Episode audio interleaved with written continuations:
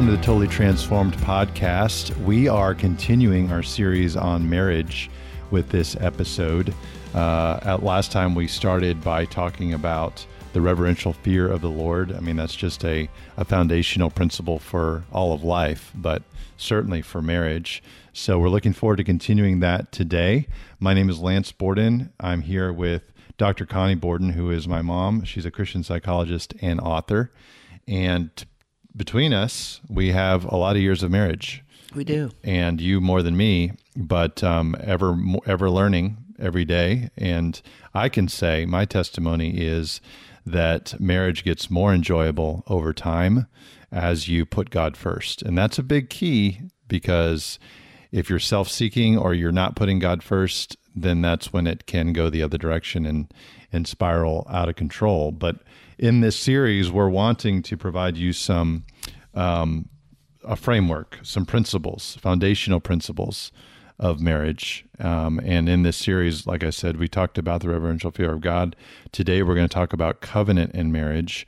And then we're going to also talk about, uh, probably, maybe touch on it this week, but probably next time, talk about complete surrender and then finally Satan's strategies in wounding and strongholds. So, we want you to stay with us through this series and go back and hear the previous ones if you didn't before.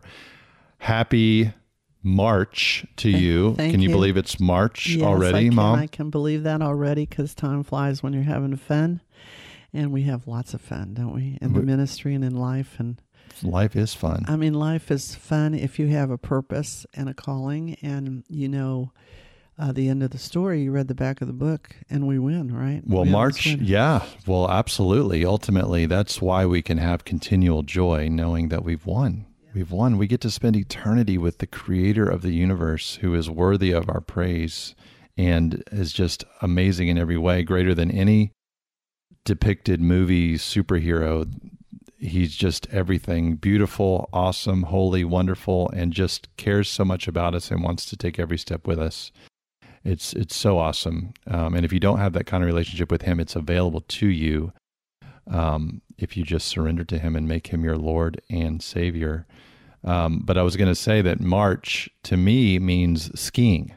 Oh, yeah. Me and the family, which is not probably good English to start a sentence that way. The family and I are going skiing in the month of March, and we are we always look forward to this. It's my probably my favorite family vacation because it involves a 14 some odd hour road trip and a lot of people out there are probably cringing at that but i love it i, I think it's so fun to watch the change of scenery from where we live which is which is an awesome place to live, but it's flat and there's not a ton of geography to look at or topography to look at.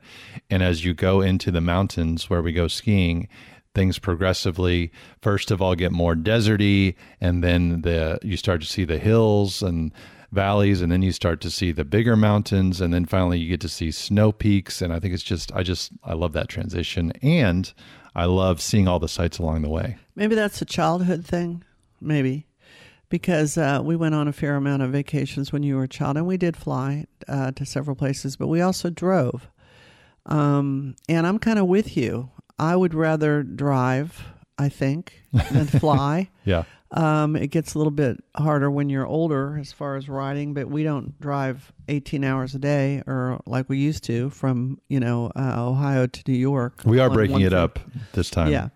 That's the way to do it, five, six hours a day. But at any rate, um, that's exciting. It's exciting about March. It's exciting about spring. I always love spring because everything starts to bud and the cardinals come out and the flowers start blooming and the grass gets green.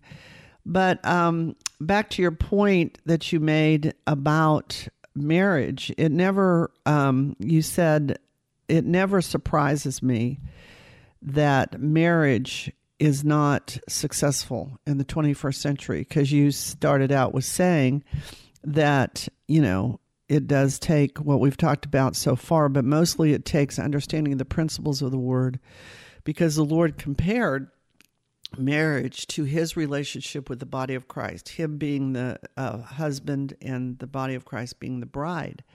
And so it never surprises me in the world. You started out by saying, if you need to know Christ, please start there. Because if you don't start there with the reverential fear of God, and we're going to talk more about surrender to Christ, then even marriages in with believers or in the Christian faith take that type of commitment because you have two different people coming into a relationship where you're together 24 7 everything you believe and everything you know and your perceptions and, and preferences and all that and some of the for lack of a better word negativity that you brought into the marriage. You know we've all had rejection and things like that can affect the relationship. And it amazes me it doesn't amaze me that people in the world can't make it without knowing the basic premises of the pre- premises of the principles of the word. But then it does surprise me a little bit more in with believers. It makes me wonder if they have a reverential fear of God or if they're completely surrendered because we never said marriage was easy. The Lord didn't say marriage was easy. He notes several times what to do in the Bible. Husbands, love your wives like Christ loved the church. If that's not a statement that will keep you on your knees. And wives, you know, um, appraise your husband, be submissive to them, not in a sense of being dragged drugged around by your hair, but having an order in your family with a head, etc. Um, it's difficult. That's all I can say. It's difficult, but we can do it through the grace and love and principles and desire to please the Lord first, right? Right, we can. And somebody out there is probably saying, "Yeah, well, I did that, but my partner did not." Mm-hmm. You know, so there there are the situations where, you know, one side of the equation is not submitted to the Lord. And you were saying earlier that you've had experience uh, interaction with um, couples and or one partner in the marriage relaying to you just that the the other one was like it was like they were up against a thorn bush and yeah. they were bleeding to death. Yeah, it's my biggest cross to bear for people that I can help counsel and comfort and encourage. But when you have one side that is surrendered and seeking the Lord with their whole heart and walking in His will, and the other is so off the rails, such as being addicted to alcohol or lust or they're just not sold out uh, what I call or tracking with the Lord and that takes a work of the heart. And worse if we're talking to people that are in an abusive marriage physically mentally emotionally spiritually relationally uh, sexually abusive where your your ability to survive is based on getting away from this person. And that's where I developed that phrase if you're bleeding to death, you better give it away from the thorn bush. Sometimes, in other words, a thorn bush is pricking you constantly and causing you to bleed. You must get away from it, at least through separation, because your survival is dependent on this person that is really following Satan. They're not even normally walking in love. They are messed up some way and they want to take it out on you and I find that so much of the time with wounded people that have developed strongholds of control or anger or anxiety or fear or whatever.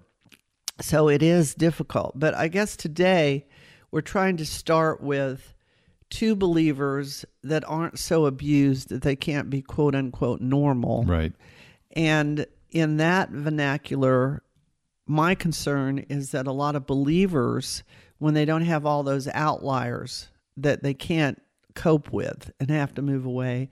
They may not understand the basic definition of covenant versus contract. Right. And so our flesh, you know, if we're not walking, go, let's go back to uh, surrender, which we'll talk about more next time, or the reverential fear of the Lord. They just want to give up. Mm-hmm. They, they don't want to lay down their life. It's easy to do.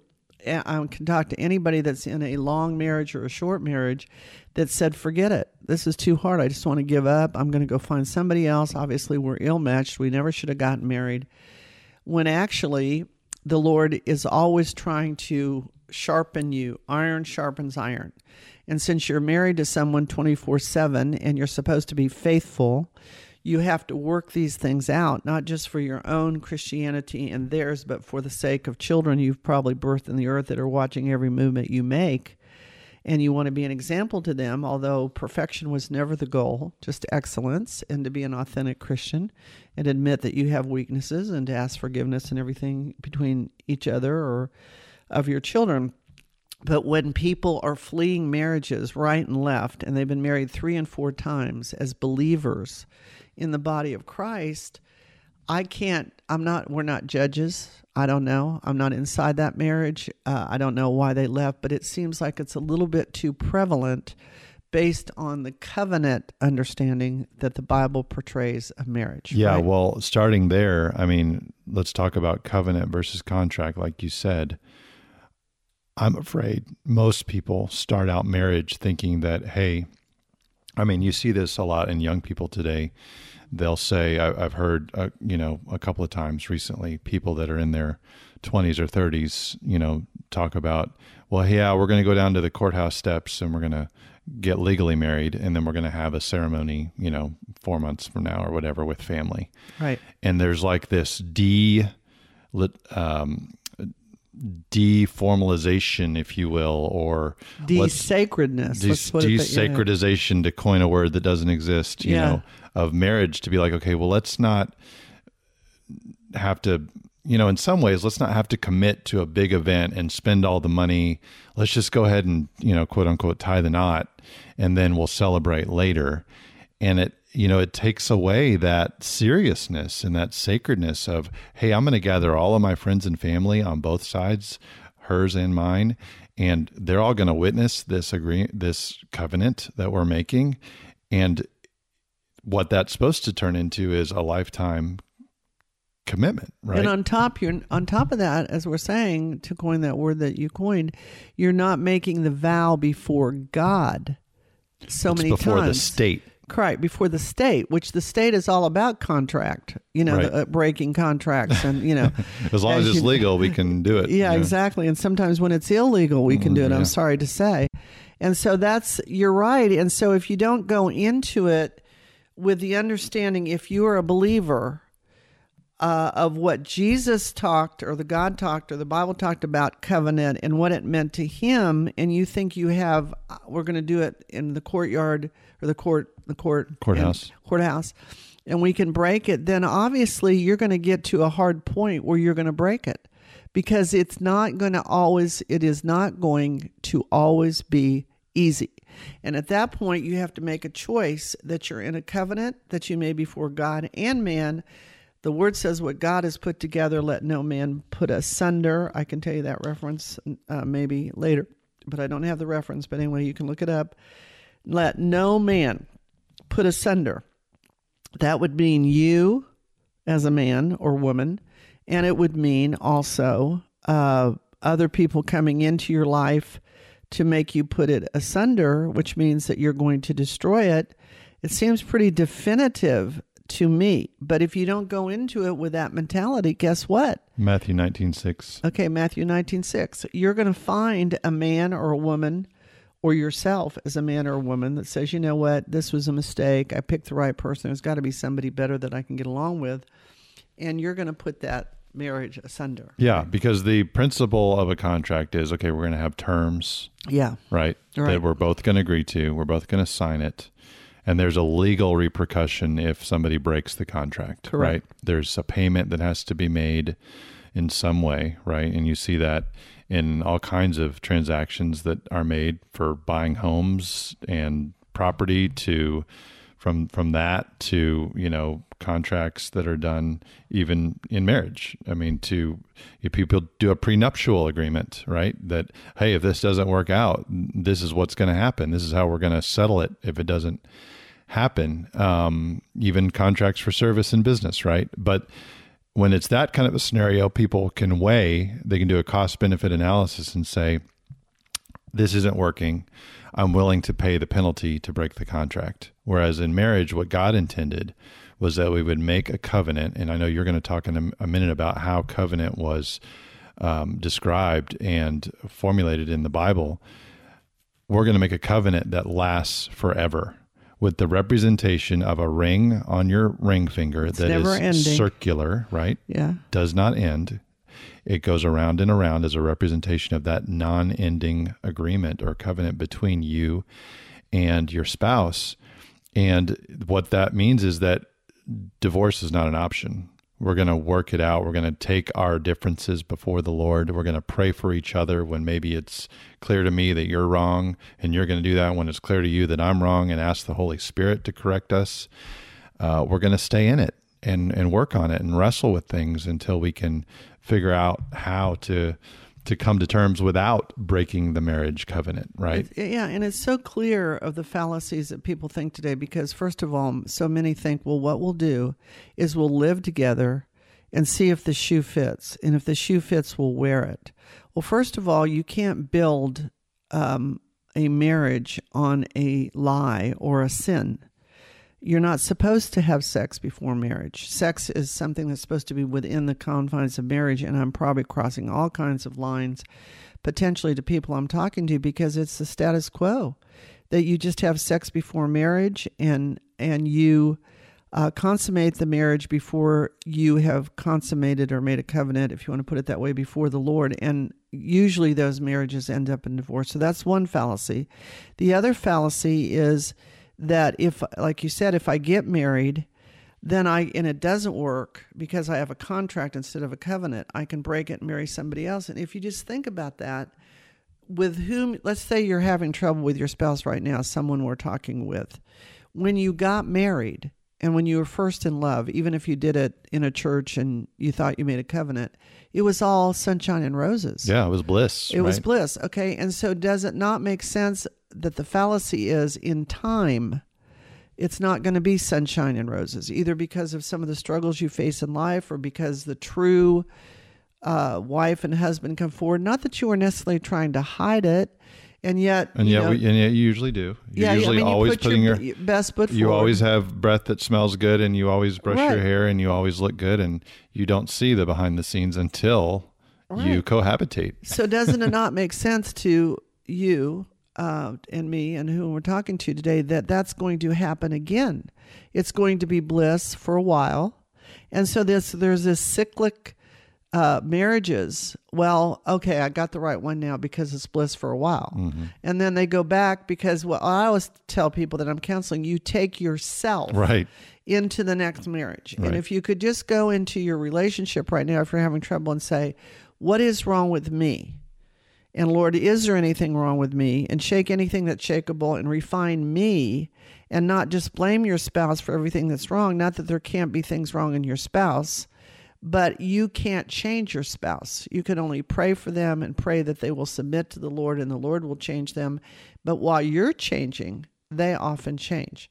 So that is the fallacies, and it begins with what we're talking about today. First of all, not having the correct biblical definition of covenant first of all, let's define it by Merriam, who wasn't even a Christian. Webster was, but I'm not sure about Merriam. Um, but he even says a usually formal, solemn, and binding agreement. An agreement. This between, is dic- now that you're reading dictionary.com now. Yes. Right. Usually formal between two or more persons to do or not do something specified. Mm-hmm. Uh, then it gives an ecclesiastical uh, definition a solemn agreement between the members of a church to act together in harmony with the precepts of the gospel, which I was really surprised to see that in the 21st century uh, of any definition, even on dictionary, dictionary.com. But so the world even has some concept of the spirituality of a covenant versus um, a contract as you've already defined, a contract in biblical in legal terms can be broken. And so, if you look at your marriage that way, that well, we're going to stay together until we don't like each other, and then we're going to break this contract, then you probably will. But what I was struck by is that in the Bible, the Lord relates covenant to marriage specifically in Malachi 2 13 through 15 you weep and wail because he no longer looks with favor on your offerings or accepts them with pleasure from your hands. You ask why. Is it because the Lord is the witness between you and the wife of your youth? You've been unfaithful to her, though she is your partner, the wife of your marriage covenant. Has not the one God made you? Has not the one God made you? You belong to him in body and spirit. And what does the one God seek?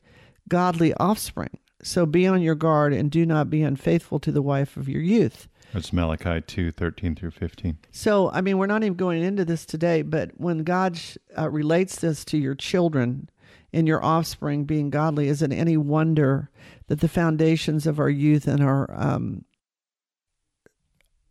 what's it called? What are we today? The X generation? What generation is it? Today? Well, we had millennials, and then after them is Generation Z. Okay, so no wonder they don't know who they are, where they came from, and where they're going because they haven't had this example of covenant and that you got married to stay with your wife or your husband, and you also want this secure family relationship to exemplify to them to pass down these precepts precepts so they'll stay married too when they get married because they see that it can work, it does work, it will work because they've seen your example. So, right there tells me um, that we've gone a long way from what God ordained, designed, defined as the successful principles yeah. that will cause us a successful marriage. Well, the word covenant in the Bible derives from the same root word meaning to cut. Um, so, in the culture of the Bible, covenant carried weight and, and was often cut or sealed in blood. And, you know, we see this when covenant, like when God made a covenant with Abraham, they cut an animal, they cut animals down the middle and they walked between them, and there was the shedding of blood, right? Right. Um, same thing with circumcision. The symbol of the Israelites being God's chosen people was that the males had to be circumcised, which is a cutting away of the flesh. So there's like this price, this blood price that is paid when a covenant is made. And, you know, that in marriage today, we don't cut ourselves to make the covenant, but in a way, when uh, a marriage is consummated, sometimes there is a shedding of blood. Right. And you, I think you could also look at it like, you know, there's a price to be paid when I'm going to choose to marry this person that hurts a little bit from the standpoint of I'm cutting off my opportunity or my option to go after anybody else or have it my way only. Right? I'm cutting away that option and I'm choosing to be joined to this person and have to make decisions with them and be one with them and only get my satisfaction in as far as relationship and even and especially sexual satisfaction with them only right? And so I, that it's, it's amazing that symbolism that price that is depicted in the bible when a covenant is made that makes it so much more formal and deep uh, and meaningful than just a contract. And what's so exciting is when you see it that way and you see in the Old Testament where God forged all these covenants, especially with Israel and his leaders, Abraham and Moses and David, and he made this blood, uh, they made this blood symbolism by cutting and shedding of blood. And we know that God is the same yesterday, today, and forever. He never, never did, never will go back on his covenants. It's man that violated the covenant and then he fulfilled it when he died on the cross and shed his blood there once and for all. And we know once we receive him as Lord and Savior, the covenant that he will not destroy you or you will live and reign with him forever in heaven will never be taken from you once you confess your sins and believe that God sent him on the cross to die and rise again and you accept him as Lord and Savior then you have a covenant. You don't have to fear. You don't have to worry. You don't have to wonder whether you'll go to heaven. You don't have to wonder whether He's there when you pray, whether He will supply all your needs according to His riches and glory. You don't have to wonder. What a wonderful peace giving. I mean, I went to a seminar yesterday on inflammation, and I kept thinking, she kept saying, the more peace you have, the less inflamed your body is which causes disease. And I kept saying, How can you have peace unless you know the Lord? Because He is the Prince of Peace. He is the one that gives you that eternal, all knowing peace when you don't know what's going to happen the next day, because none of us really do. But if you don't have that in your marriage, you don't have Him in that relationship, and you can't apply that then to your relationship and say, Look, if I can't work this out with my husband or wife, God can and he can help me and he can help him or her and can help us understand. And we can pray until we come to a meeting of minds or compromise. Sometimes it's compromise many times it's compromise excuse me of laying down your life just like he laid down his life for us and following that principle. So if you don't start there and you start with a contract as the world knows it the success of your marriage is pretty well doomed Mm. because you're going to run into problems. Yeah.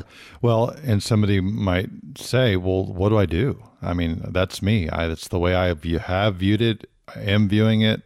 Thought that was the way it was because that's what I was taught. I've never heard this before. You can change your mind.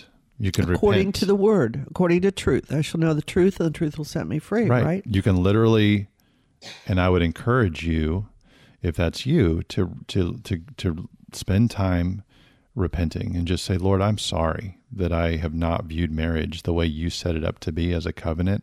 And I am changing my approach to it. I'm going to submit my marriage to you, submit my decisions to you, and I'm going to start viewing marriage as a covenant that I have made before you and not a and not a contract. And I think you can even, I've talked to clients about a secondary virginity, and I've led clients through a secondary virginity where you had sex before marriage and you didn't know that you shouldn't, or you followed the world's dictates or Hollywood or whatever you want to say, or just followed your own lust.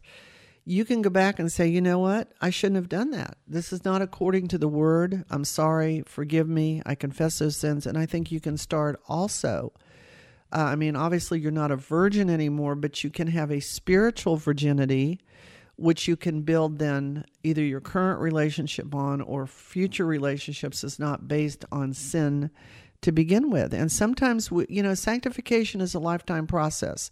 Sometimes we don't come into a revelation of truth or what the Lord wants. And this is why we advocate at Totally Transformed Ministry so much being in the Word, mm-hmm. having a quiet time, meditating on the Word, because when you meditate on the Word and you and you hide it in your heart, that's what it says. If I David says in Psalm, if I hide God's word in my heart, I will not sin against him.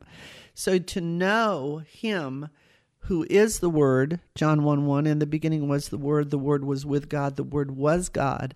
And verse 14, became flesh and dwelt among us in the form of Jesus Christ, is to know the Word. And, you know, you can say for a certain amount of time, once you become a believer, I didn't know that. But then we're supposed to be not just uh, saved, we're supposed to be disciples, disciplined to become, to grow up in a mature man and woman to eat the meat of the word, not just the milk, by doing discipleship things like prayer and worship and meditating and memorizing the word and having devotional time and getting with other believers and discussing things and getting help if you need it uh, for your marriage. And if you have somebody that just doesn't want to go the way of the cross or the way of uh, covenant discipleship with the Lord or salvation after you married them, sometimes that happens. You get married and you're not saved. Then you need some really good direction from the Holy Spirit and others on what to do about that. You know, the the Bible is, I think, a little unclear on that because some of it's opinion by Paul in Corinthians. But basically, as I understand it, if your husband that's not a believer does not want to leave you, and you're not dying at his hand or her hand, stay with them. Okay, that's kind of what I understand. And so um, there's a lot to discuss there. That's a whole other subject. But I really believe, because I've been married now going on 51 years, that if you are both surrendered to Christ and you understand covenant and some other things we're going to talk about in this series that you brought into the marriage, that through Christ and His grace and His strength and His wisdom, you can live a long marital life successfully, be happy, uh, pour into each other. Uh, two heads are better than one. You know, the Bible says if two are walking down the road and one falls, the other picks him up. The Bible says it's not good for man to be alone. I'll make him a helpmate. I mean, Jesus and God even understood when he created man that he was not enough in the sense of getting through life. You know, God is enough on one hand, he's our total security in, in the Lord. But when you're going through life, to have somebody to talk to, to be a companion, to watch a movie with, to take a trip with, to raise your children with, to bounce ideas off of, he knew we needed that. Mm-hmm.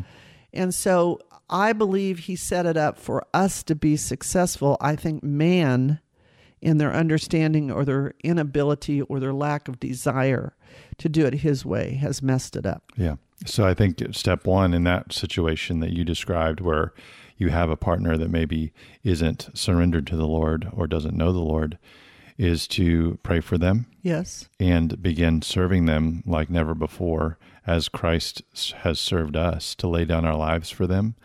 I believe that same passage that you referenced says, if you stay with them, then maybe they'll be become saved as well. Yeah, well, there's a security that you can exemplify and an example about Christ likeness and living a Christ like life. And just the fact that they're not doing it the way you see it in the Bible, if you stay with them and love them because you've married them, could be the key or the secret to having them want what you have. Okay. There's so many different situations, so many different variables, but this is what I would love to believe that you know you hear about these grandmothers that pray for their children or grandchildren and they become saved. I think sometimes the onus falls on the believer to pray and to be Christ-like. To tap into that supernatural yeah. um, access that to we the have. and to the one that doesn't understand that. You have that that opportunity you have that advantage so to speak. Right. and sometimes and we're all so, uh, subject to this discouragement. And uh, it isn't fun. I mean i don't know what this is like because i've been married to a husband that's a believer all my life but i can imagine it's not too much fun to be married to somebody that doesn't want to dig into the lord doesn't understand christian things doesn't want to go your way persecutes you when you are going to church. maybe makes decisions that makes you feel like you're not blessed because they're not following the word the way that the Lord lays it out. But even that you can give to the Lord, you know, um, and tell Him, look, I'm walking with you as much as I can in the order of my family. Please change my husband so I can walk with you deeper and more. I mean, that sounds like a prayer that God wants to answer, doesn't it? Mm, it does. So, you know, I hope that helps today to think about at least if you're in a marriage that, you know, has some of these variables, uh, but you made it in a covenant sense and you understand covenant, what to do next um, in the sense of seeking the Lord and most importantly, starting on a, a premise of truth. Right. Right. Well, uh, it- do you want to close us in prayer? Okay. Um, and we can all agree together, whatever your situation is, we encourage you to agree with us now as we pray over your situation and your circumstance and your marriage situation, or if you're single, to pray that God would lead you into this type of marriage um, as we end here today. So, Lord Jesus, you know, and we know that there are so many variables to those that we're talking to today. This is not a show on judgment or condemnation because your word is clear.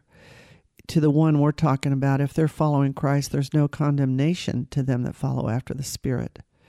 So, Lord, we just bind all those lies. We pray that this would be a word that would potentially convict or give food for thought on someone that's maybe feeling stuck or I don't know what to do or or all the things that we've talked about and can maybe make a difference through their own repentance if they got married without the understanding of what you meant marriage to be or they're contributing by a lack of prayer or seeking you for their mate. And Lord, we also pray for those that can't stay in the marriage in the sense that they are at risk, they are in danger. And I just pray for them and pray that you would meet all their needs. We are crystal clear that this society that we live in in the 21st century is more shaking, shaky than ever because the foundational principles of marriage between men and women committed to you and then raising godly children have been has been really messed up and has been really gone against and your word has been gone against. And it's hard for you to bless a nation, a family, a city, a state, any community of whatever you want to say in a group when the foundational principles are not followed. So, Lord, we all repent. We repent because your word said, If my people that are called by my name will humble themselves and pray and turn from their wicked ways, I will heal their land and repent, and I will heal their land. So, Lord, we repent, and I pray that our marriages can be examples to others, and we can be an example before our children and grandchildren that through Christ I can do all things because we are self sufficient through Christ's sufficiency. He makes us able. Where we are weak, He makes us strong. And I bind discouragement.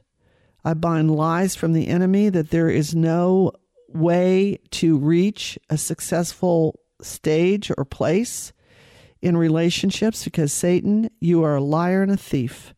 And I just rebuke you in the name of Jesus. The word says to resist the devil, submit yourself to the God, and he will flee from you. He will try to make anyone think that God's word, God's principles, God's ways will not work when we know they will. So we thank you, Lord, for this opportunity to speak into the lives of people we'll never meet and we don't even know. We'll never see them in person, but that doesn't matter because you see them, you know them, you ordain them in their mother's womb, you care about them, and you want them to be blessed in this life and for eternity to rule and reign with you forever. So thank you, Lord. We pray that you will bear fruit through this series more and above than what we could ever ask and think. In Jesus' name we pray, believe, and receive all these things. Amen. In Jesus' name, amen. Amen. Amen. Amen. Well, like I said, we'll continue this series next time um, on the foundational principles of marriage. But thank you for joining us today on the Totally Transformed Cod- podcast. Go fly a kite because it's March and it's windy. Yeah. And eat some Cadbury eggs. And get ready for Easter. Yeah. All right. Have a good day.